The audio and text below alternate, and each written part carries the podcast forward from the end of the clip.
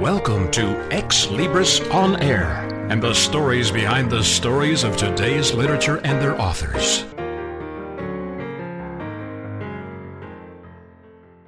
Greetings for Xlibris On Air. This is J. Douglas Barker.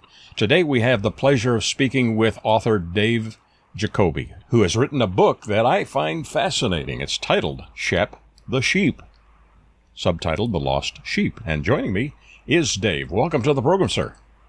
Hello, Jay. This is an interesting book uh, on several levels. Uh, I think, first of all, it's not a long read, but what I found fascinating was the artwork and how you've incorporated that into the story. Tell a little of the background. I understand this uh, story actually goes back to about 1980. And yet, yeah, um, I was a fairly new Christian at the time, and uh, a friend of mine, uh, we had played guitar together in church, and uh, he had some issues with drugs and different things, and he um, uh, left the church at the time. And God just inspired me to to write this. At the time, there was no other, you know, there wasn't any other characters of sheep. You know, that wasn't something that was on the radar. Right. And God just in, uh, impressed me to write this book about a sheep that left the sheepfold. And, and like I say, it was 1981 uh, when I originally drew it. Read, I redrew it in '85, but but uh, I published until just this uh, past year. That's fa- fascinating. So, what you're telling me, something I was not totally aware of, uh, you did the artwork. Is that how this book is graphics the way it is? Uh, yes, yeah, I did both the writing and the gra- and artwork and everything. Yeah. yeah, what I what I love about it, it it is different in this uh, respect. It's uh, it's certainly a book that would appeal to just about any age, I think. But from my perspective, being a visual guy, uh, it it it looks like if I can use the word, an, an old comic book in some regard. It has that same uh, colorful interpretation of the characters and and the dialogue is a you know in little bubbles above the above the uh, the character. Was this something that you've always done? Have you always been a, an artist from this perspective?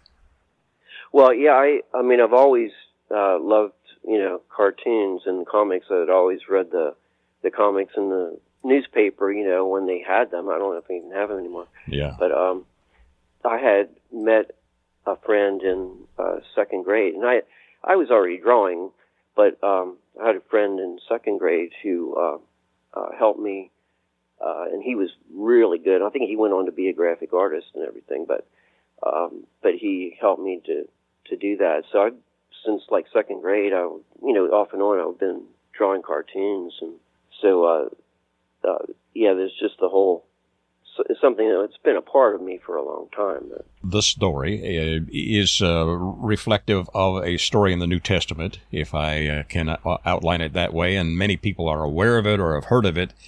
Is there a way that you've approached this that will take it out of the uh, typical conclusion and, and maybe the, the way that it is outlined in the New Testament? It talks about a sheep leaving the leaving the sheepfold and and the shepherd going to search for it. I know it follows probably that same basic theme, but is there something that's unique about the way you've approached that? Well, for one thing, it's I mean it does have the basic story of a sheep that's left the sheepfold and the good shepherd, of course, um, uh, bringing the sheep back in the end. But but it's a lot more than that. It get it has a lot more humor, you know, like there in Sheepfold there's a stand that says Sam's Sheep Dip, you know, and that's that sort of thing. It's just kind of you have you, these little innuendos throughout the you know throughout these little uh, details, and also I think it's interesting. It brings in other characters as well. You have another sheep uh, named Harvey who's had already left the sheepfold and is now in the village where um, uh, Shep leaves and he goes to this village of uh, uh, carnal vestige, and uh, and you see uh, the story that he's actually it gets involved along with other characters, which makes it more interesting. Yeah, one of your characters reminds me somewhat, and uh, I'm dating myself. Of course, I don't date anybody else. Uh, yeah, my wife won't let me. But uh, yes, uh, you have a character that sort of looks like a Snidely Whiplash kind of uh, character yeah. that in, that is uh, in the background. That's maybe leading Shep astray. Is that the the intent there? Yeah, when he uh, when he reaches, and uh, I have also made some notes on.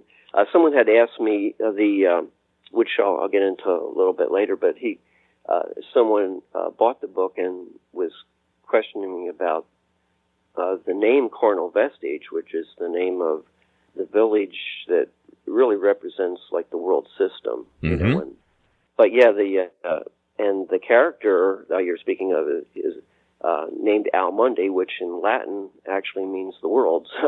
So, wow. um, so you have this character that you know represents the he's the mayor of Carnal Vestige. And Mr. Bob is also thrown in here. Yes, he uh, uh, he uh, Shep starts hitchhiking and um, gets a ride with uh, Mr. Bob, which is actually Beelzebub and uh, represents the devil, uh, who uh, gives him a ride to Carnal Vestige and uh, and then you have like uh, he says, "Leave the driving to us," which goes back to a Greyhound bus commercial. You know? Right. It's, it's, beautifully done, and you say it, it was written, uh, you know, many years ago. As far as the original, did you originally have the the characters drawn and uh, created as they are now in the book, or have you updated all that? Um, you know, I haven't I haven't really seen the the very, very time the first time I actually did it. I did it on colored paper and painted it, and and it wasn't. Uh, and at the time, like I only had black and white copying machines, you know, yes. so uh, it didn't turn out that well. But I had actually drew it in in sections and sent it to a missionary friend in Alaska. So it was part of a kind of a ministry thing. Then I just sent it in uh, sections, but pretty much it's basically yeah the same uh, from the start. Yeah. How how long did it take on the update to get this completed and ready for publication? Oh, oh for uh, well, I had um, it took from the time that I I submitted it to uh, Xlibris. Uh, that was in uh, like February of 22. So, and I had them uh, make changes. So it it took a long time before I. It was about a year be- to actually get it uh, published through them. And have have you have you always uh, kept track? Um, I, in, in reflection, this is a story that began in maybe 1980, 1981, based on true events. Uh, are you the type of author or writer that um, keeps notes, uh, maybe keeps a diary or a uh, a book of uh, activity in your life that you may at some point use in a creative way to share a story, or or is this a one-off book for you? Well, I actually I don't know if I'll be able to get it published uh, due to um, my financial situation, but I I actually do have a, a, a sequel because the book ends with you. There's a whole other situation with three sheep that a there's a wolf dressed in sheep's clothing, and this is a mm. whole other part of the story that takes them uh, for a ride, and they they won a Trivial Pursuit trip, and um, so it ends with them leaving at the very end, and uh, kind of, so I do have a sequel to it, but uh, we'll have to see how that goes as far as getting that actually out there and published. But. Well, let's let's hope this this one does very well for you. I love the main character graphic, Shep the sheep. Is that your interpretation of Shep, or did you also get a little bit of assistance on that?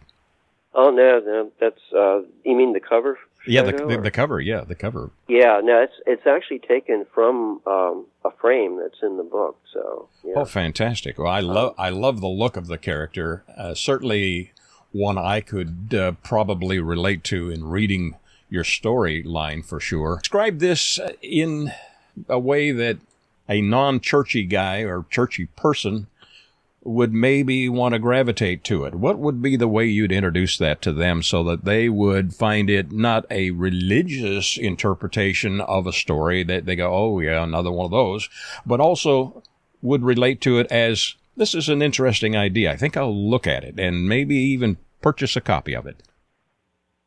Yeah, yeah, Shep is, um, uh, I think we can relate to, uh, a, well, for me personally, I look like Shep because I'm short and wear glasses, but I think we all have our weaknesses and we can, re- if we can relate ourselves to being vulnerable in the world and, uh, also just, you know, just having, uh, we can see the, uh, just the adventure and, and the humor that's, that's in, that's in the book for, for kids just to, follow along, even if they don't understand it all. You know, it's it's sort of an it, there's adventure because you have the the good versus evil sort of thing, but right. But just to, you know, it's also just to have you know, there's there's fun things in it as well. And it's dialogue driven, which is also an important part. Uh, it's not just straight to the point. This is the story see ya. It's 54 pages, so it is a, and with extensive dialogue, it makes it a, a an interesting read. And um, it's not quite an allegory, but it, it does fall in the category of a, fantas, a fanciful interpretation of uh, maybe a story that to some is familiar. This is uh, done in a wonderful way. I, have not seen a book that is directed specifically at a younger audience that uh, follows this format. So I think you've got something that uh, certainly has some some possibilities. Eh, what's your long term wish for this? Uh, besides the fact that you've got a follow up book, you'd like to uh, get enough out there in public that people will respond to it and you get an opportunity to share another story. Uh, yeah, I mean, I just would hope that people would take the uh, take the message from it. You know that there is a a good shepherd who loves us and uh, uh, who cares about us, and that the uh, uh, the things of this world are passing away. It, I had I had mentioned the carnal vestige, and I had because uh, somebody had asked me what it meant, and the um, carnal, of course, is uh, the West West Webster says says of the flesh, temporal, and worldly. And in First John two sixteen, it says, "For everything in the world uh, the lust of the flesh, the lust of the eyes, and the pride of life comes not from the Father, but from the world. Hmm. And then vestige uh, is a trace mark or visible sign left by something. It's something that's vanished or vanishing. Uh, in 1 John 2.17 it says, And this world is fading away along with everything that people crave, but anyone who does what pleases God will live forever. So just see how the things of this world are passing away, and we can see with the corruption and everything in the world today that we only truly have hope in uh, turning to the to the, our good shepherd Jesus. Fabulous. the The story is uh, well done and uh, beautifully printed. It's an interesting approach to a story that many of us have heard in the past and uh, maybe think we know a lot about, but this gives a, a different approach to it that Eh, some theologian may look at it and say, well, that doesn't, it's not saying that in the New Testament, but that's not the point. The point is the story is correct. Uh, you do you have a, a Facebook page or a website where people can uh, view and maybe get acquainted with you a little bit better? Uh, yeah, I do uh, have. Uh, I'm on Facebook. You can just, uh, I believe it's just Dave Jacoby have a website that's uh, www.shepthesheep.com, uh, where if you're interested in uh, in the book, you can get it through Exlib- Xlibris that way. Yes, and also Amazon, I'm sure, and they can yes, yes also Amazon and Barnes and Noble. Fantastic. They can also request it from the local bookseller under the title of the book, Shep the Sheep, the Lost Sheep, and the mm-hmm. author's name, Dave Jacoby, J A C O B Y. Dave, thank you so much for sharing your story with us. I, I think this is a fascinating approach and certainly one I'd like to see um, successful and grow beyond your imagination, perhaps. You claim you're retired, but you have a very youthful outlook on life, so hopefully this will be a, a long term career for you. Thank you, sir. Uh, thank you again, Jay. My pleasure for Xlibris on Air. This is Jay Douglas Barker.